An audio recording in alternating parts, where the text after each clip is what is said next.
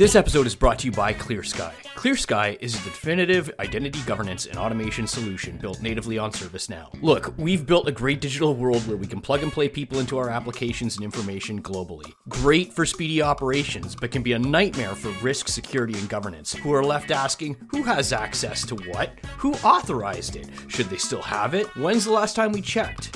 This is why CJ and the Duke love ClearSky. All the benefit of a company with decades worth of ILM and IGA experience with a solution that's built natively on the ServiceNow platform, which you already trust. Clear Sky, a better way to IGA. Check the description below for episode CJ and I did on Clear Sky, as well as how to contact them. Hey everyone, welcome to another episode of CJ and the Duke. As always, I am your co-host Robert the Duke Fedoric. And I am Corey, CJ Wesley. Are you ready to rumble?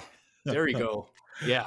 And that. what better way to introduce this episode? Today we have Ben Forrest from ServiceNow. Ben, how you doing? I am doing fantastically well, sir, and it's uh, a pleasure to be on the pod. Pleasure to have you here. I, I can't wait for this episode, man. I've been waiting for a long time. So glad to finally have you here, Ben. I was going to say, like a So- long time listener, first time caller. There we go. Love it. so, for those of you who don't know Benjamin Forrest, he is a master ServiceNow trainer. Is that the proper word for the cert? It is, uh, yeah, master master technical instructor, master te- master technical trainer, and then also some folks, I guess, may know me from the certified technical architect or the certified master architect program as well.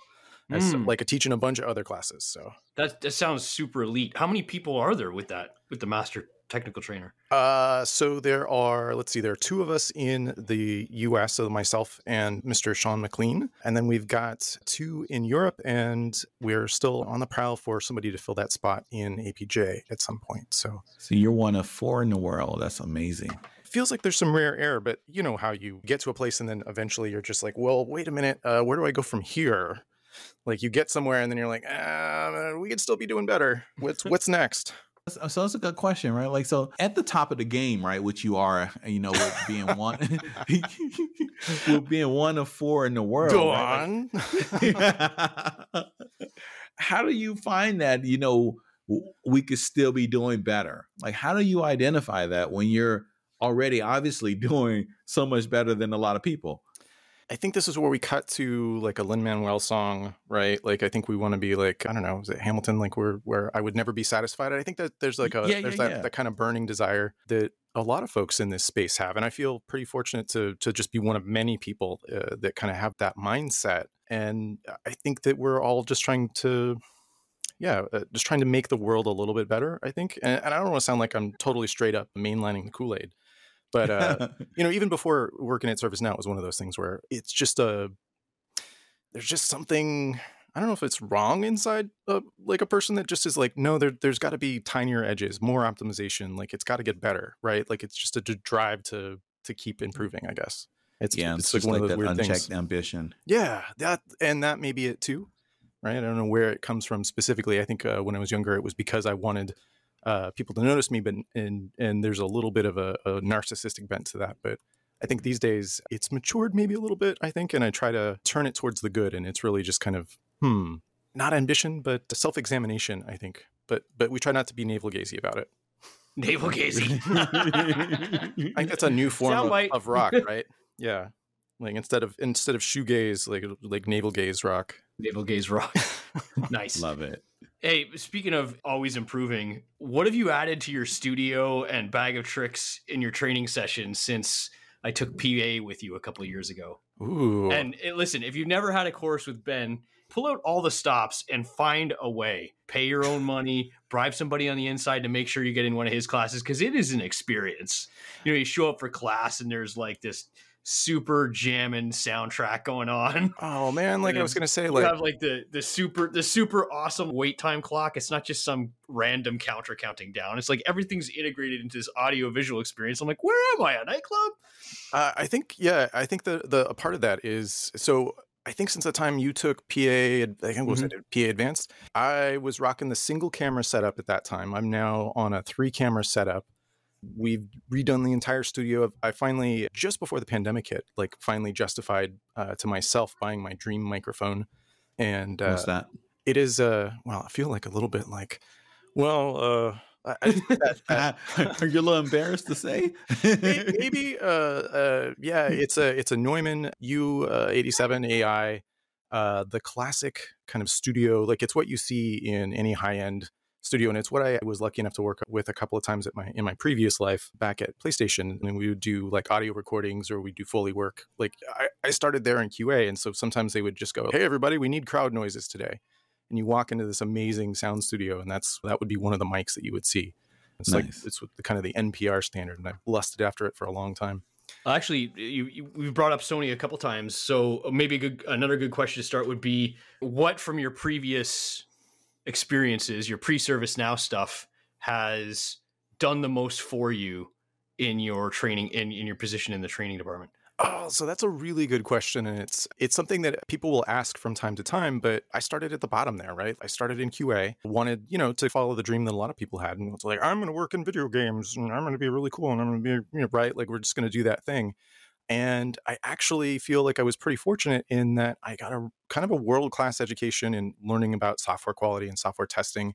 And early on, it was one of those things where previous to that, I'd come from more of a training background, but doing like customer service and sales training for uh, Sprint PCS way back in the day. So just as they were starting out, but I immediately jumped from there and took this contract gig as a tester, right? Like it's like get paid to play video games. Oh, awesome! Like this is the dream. But then you realize how like how challenging and how uh, difficult it can be.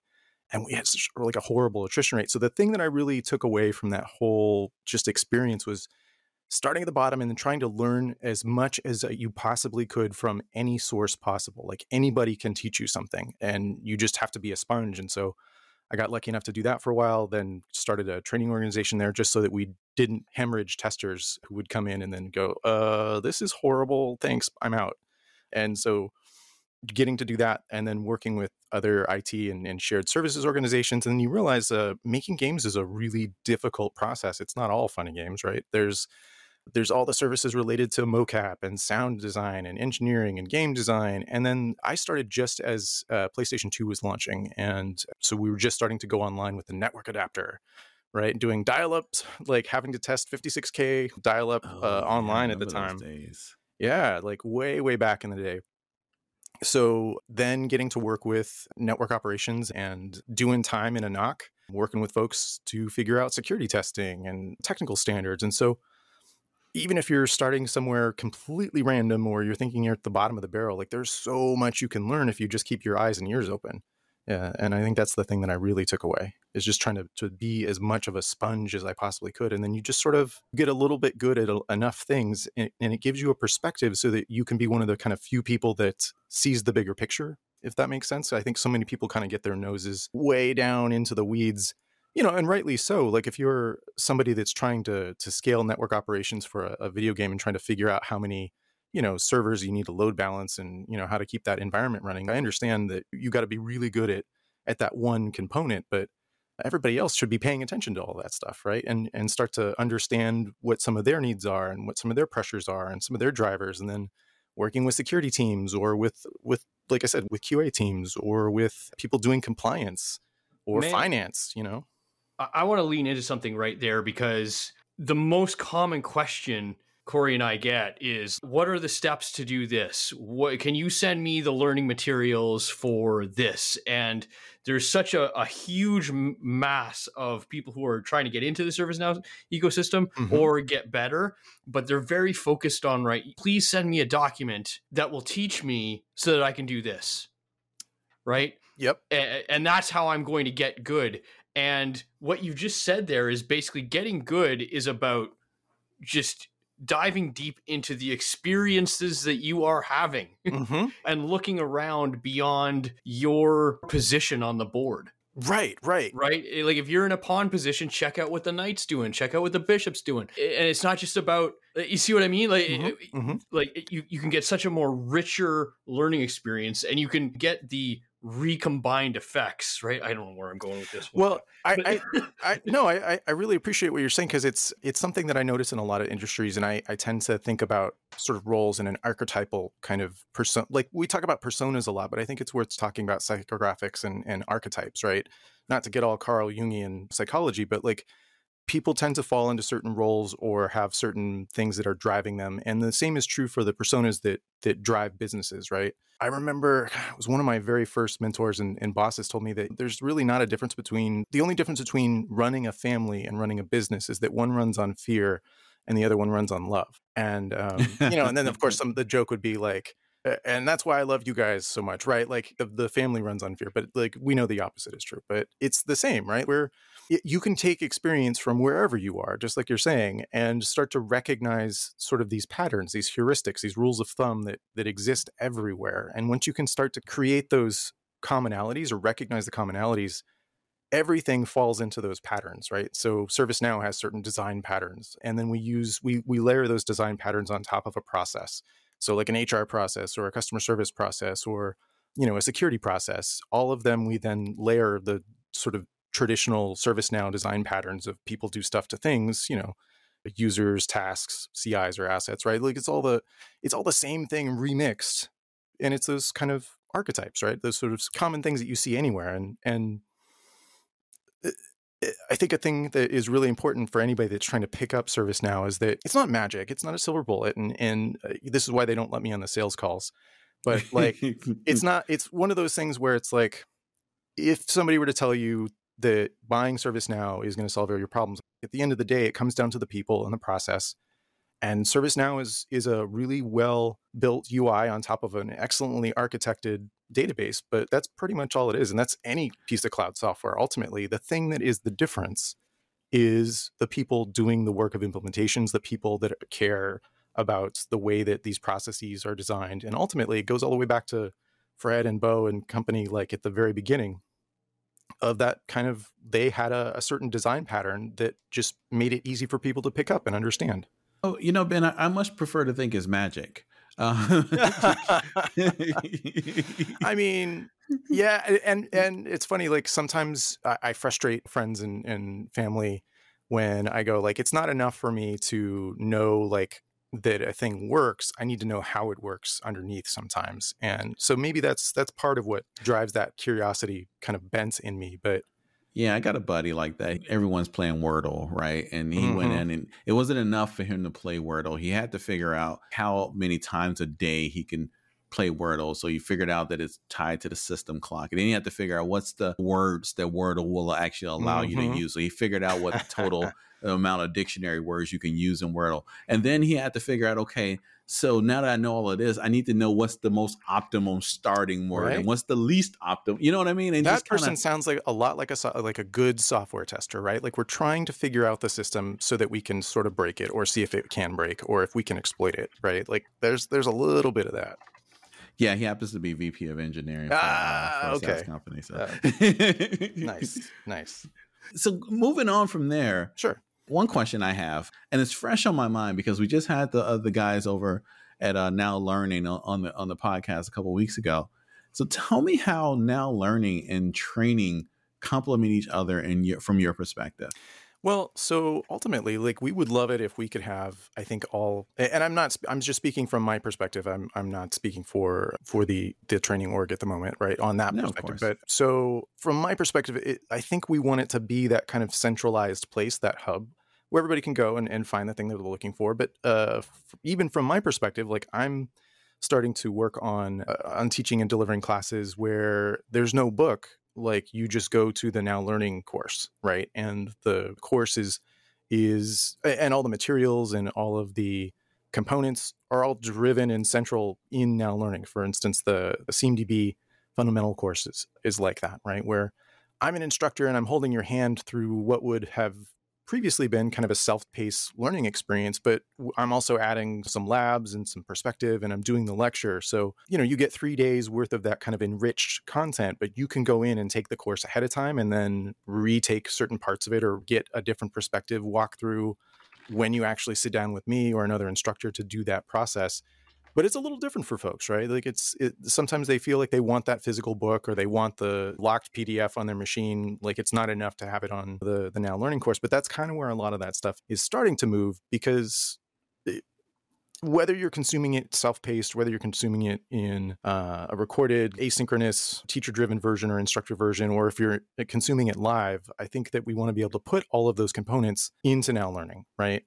Right. So scheduling classes, running classes, all of it, we want it to kind of be the one-stop place for folks to go and it's starting to capture a lot of really interesting data too. I mean, there's been some some cool discussions that uh, I'm not sure I can how much I can get into um, in terms of what we might be able to do with that someday. But it's pretty exciting to be able to create things potentially like a dynamic persona, right? Or if I know enough about you as a as, as what you want to do, and you're starting to see some of that as you log in, right? With all of the what is it you're looking to do messages. But imagine a world where there is so much content on there. Just like if you were to go to YouTube, there's so much content, but the algorithm now knows so much more about you and can start to tailor what's presented to you. And imagine a world where like now learning could also do something like that. Yeah, I mean that'd be great. You know, you kind of jump in and and basically get like whatever it is you're thinking about delivered directly to you and, and, and let you explore that path, I think would be would be pretty amazing. Let me ask you this question. As a master trainer here, right? is one of the only four in the world. I like saying that. what are your top three? What I, I, don't know if I want to call them qualities or or attributes. Ah, uh, okay. In, from the perspective of a teacher to a student, like what are the three things you like to see in a student that's going to signify like eventual success? Gotcha. Okay. Well, and I think that these are also probably qualities that are useful outside of just being a student, but people ask me this question a lot about what sort of quality should I exhibit or, or try to foster. And I think the first one um, is curiosity, certainly. I would really much rather have an unskilled person who is super curious and wants to learn and is motivated to learn something than somebody that's got, you know, three degrees and, and wants to be fed the answer.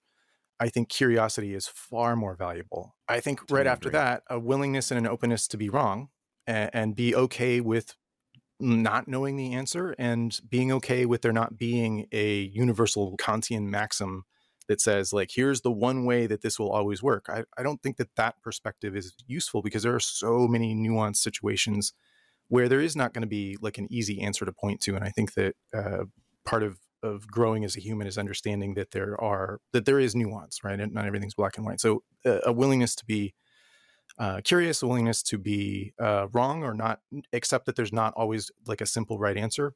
And then I would say that the last thing that I'm always looking for is is empathy, right? Be able being able to put yourself in the shoes of other individuals, other learners, gives you a, a patience and a willingness to see the world and understand from a design perspective, like edge cases and all kinds of things. Like it's useful in and out of the classroom. So I would say curiosity, a willingness to be okay being wrong and empathy like would be my top three nice yeah I, thank you for that I, I, I totally agree with you on, on, those too by the way. Curiosity t- to me is one of those things that serve me very well and in all aspects of my career and my life as as well. Like you know there's only if you want to know if if you have this kind of this kind of drive to to learn something like you'll always be learning and and if you're always learning then you'll always be successful in my opinion Agreed. And, and it doesn't have to be that kind of, uh, in my case, I, I feel like I've got kind of an extreme nerdy version of it, right? Where I'm just like, I'm wanting to know things just to know them. But I think that embracing uh, whatever flavor of curiosity you've got, I think uh, I was reading a white paper not too long ago. It was like Psychology Times or something. And they were talking about two uh, kind of poles of curiosity one being that kind of i want to learn because i like it just bothers me that i don't know and then another curiosity that's driven by more of a scarcity mindset like i need to know or else i will be at a disadvantage. And yeah. it's okay to embrace either spectrum of that i think it's ultimately that's the curiosity is the thing right? Whatever drives it uh, is secondary i think yeah, great. So for those of you guys out there that aren't feeling like science super nerds, it's okay if the curiosity is driven by like I just would like to know so that I can get the coolest job ever. Like that's that's an okay curiosity, I think. Well, it's, I, am super curious about something actually. um, I'm really super curious. Ah, yes, sir.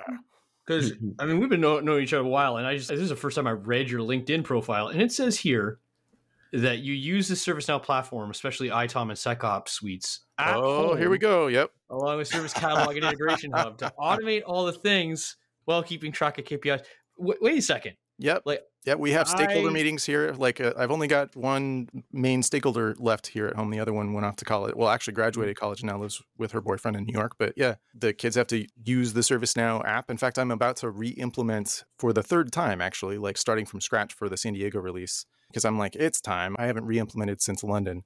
hmm. Um, and uh, you know, like you get to a point where, at least in this sort of environment, where I'm like, it's usually faster for me to just blow it up and then start over again, and I'm kind of okay with that. I recognize you can't really do that in in a lot of other cases uh, Okay, quickly what are you rebuilding? Let's see. So I'm going to be able to take advantage of a lot of the newer discovery patterns. I don't have to use a bunch of the bespoke ones that I set up. I'm going to be trying to rebuild the Suricata environment that I built for network intrusion detection here at the house.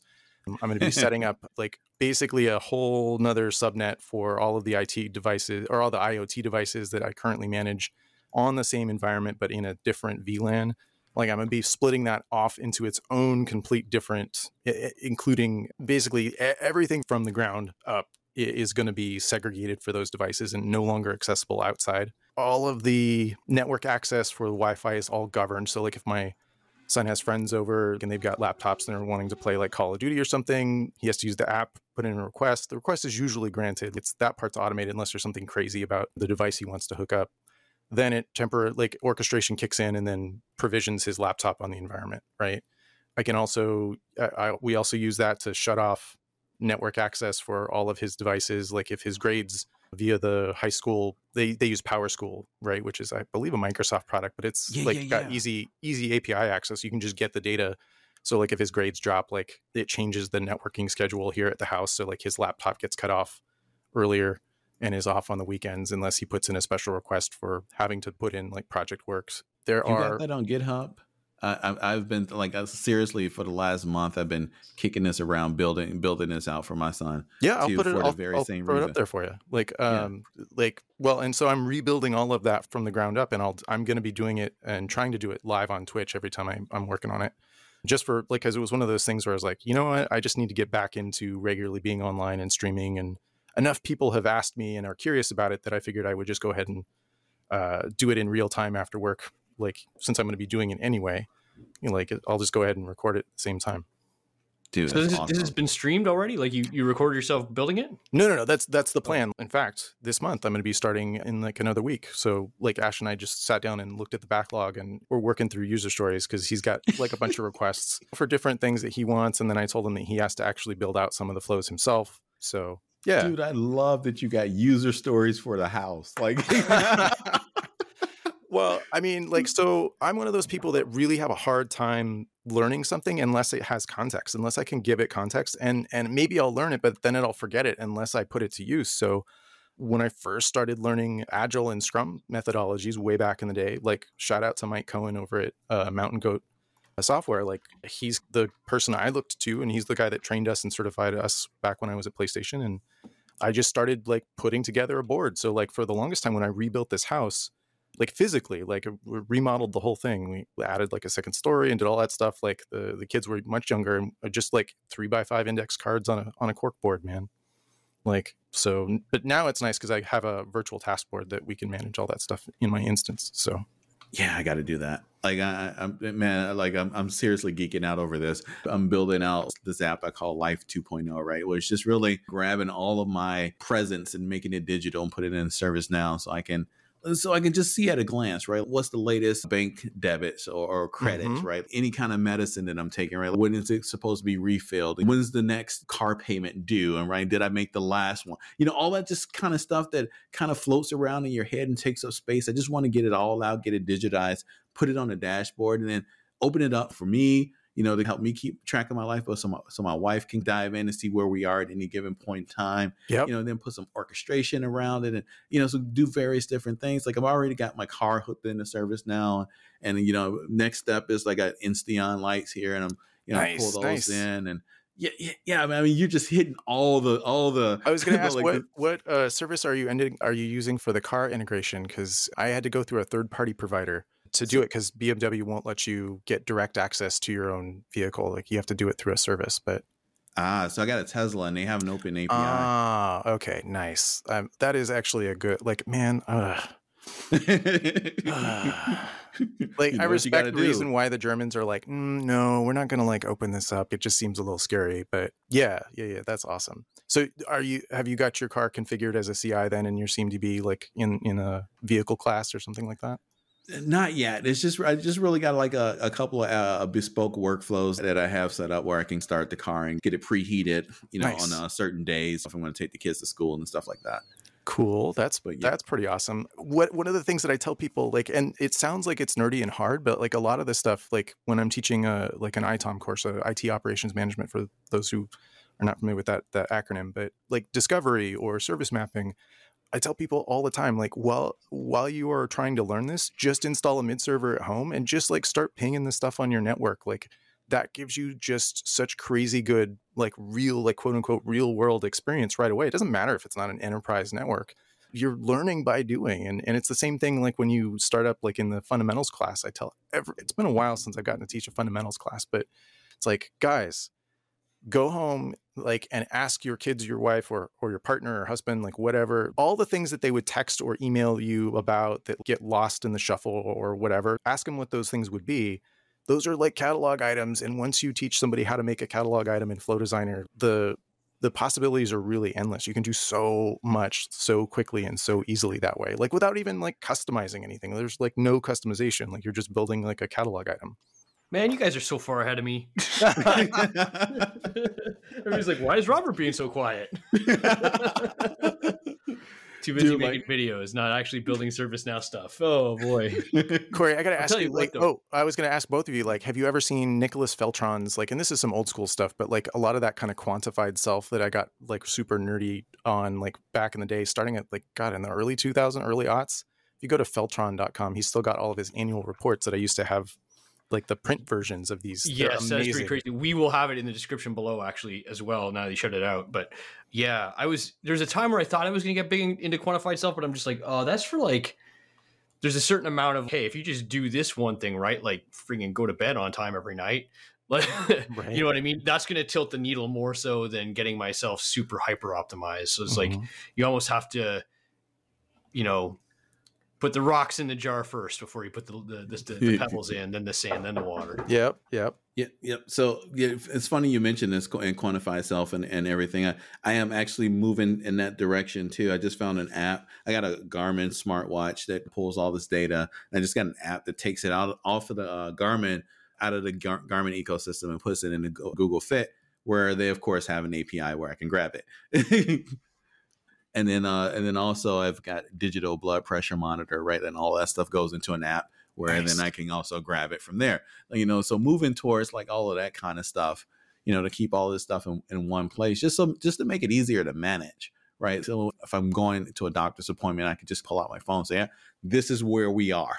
hmm hmm Man, you know, and- yeah. and then and then having that data to see like i can correlate on oh well friday i was feeling kind of crappy oh this is how everything looked on friday when i was feeling pretty crappy right like you, and you can start to make those adjustments Yep. Yeah. And absolutely. And like, and I, I think That- nowadays I, I count on the Oura ring, right, to do that and, and the Apple Watch. Like, same, same idea, right? Like, just figuring out what is wrong with Ben today.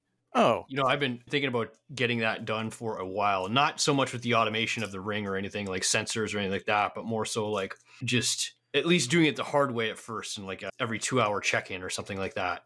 Right? How do I feel? What's my Yeah. blood sugar? i'm because I'm, I got type two diabetes and Mm. it's like it's just I could take my I could take my blood sugar in the morning and oh it's fine and midday I just feel awful right and I'm like oh I feel awful I should take my blood sugar and it's sky high you know and it just i think it would be cool to just have something that like oh ping, ping on my phone open it up it's a service now check in like fill in these details and go and in the back end it's just storing it away in a table somewhere so i can use pa against it yep. Yep. yep That's like and the, start- that's the little secret, man.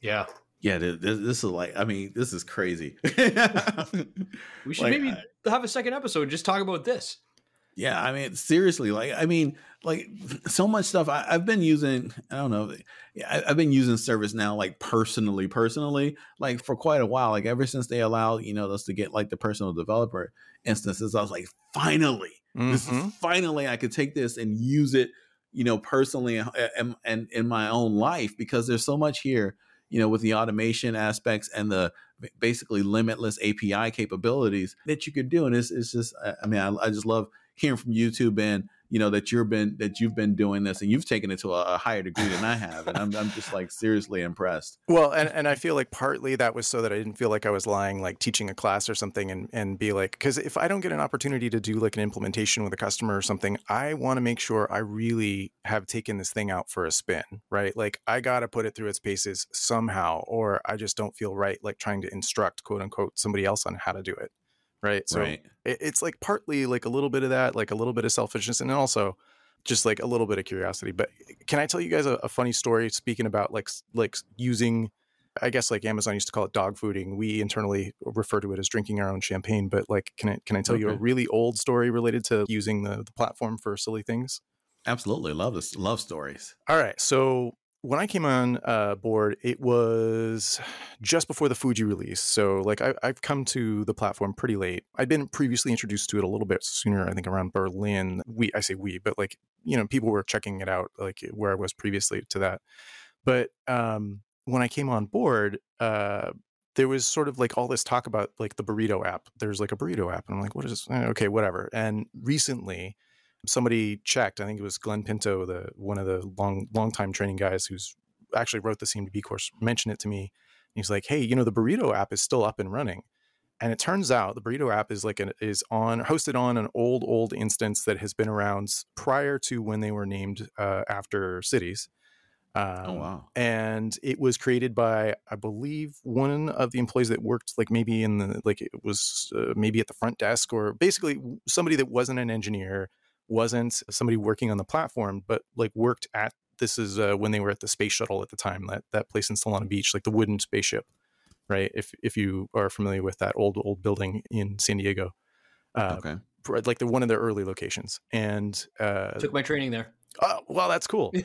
um, so story goes that that that basically to simplify the process of daily burrito orders at I want to say like one of the you know, I think it was like Filiberto's or somewhere else, like a little taco burrito place like around the corner, built the little app like way back in the early days, like to just automate the process of like sending out the email to everybody that was on the burrito list, what's your order? And they would reply back with what their order was. And then it would update the record for that day. And then he would take that record, print it out, and then like walk over to the burrito shop, pick up the order and bring it back. And that instance is still around to this day, apparently. That's awesome. Like, and it's just like, well, I mean, if you get that working well, it's like, yeah, like, you got to keep that going. Right, right. And they kept it up and running. Like, I think it's cute that they kept the instance around. Like, you could still go and check it out. Like, it still existed. And it's just like one of those things where it's like, yeah, you got to put it through a regular use case, even if it's something ridiculous like ordering burritos every day. All right. There's nothing ridiculous about ordering burritos every day. I just want to go on the record and business. say that. Oh, yeah. This is serious business. Absolutely. Got to get more CJ and the Duke sponsorship so I can have, have my everyday burrito.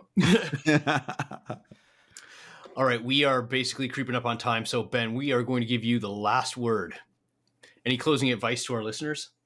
Oh yeah, like like start today. Like don't don't don't worry about getting it right go spin up a like a developer instance and if you're like trying to figure out what to do like there's like so much there is literally so much content on there like the on the developer side there's the NeedIt app application there's all of those like just little like start messing around try and blow it up try and figure out like how you can break it if if that's your thing like but the takeaway is don't wait till tomorrow like just try it today like that's just get going it's not going to be perfect but you'll get started I love that. Don't wait. Don't wait until tomorrow. What you can do today. That's right. I love it.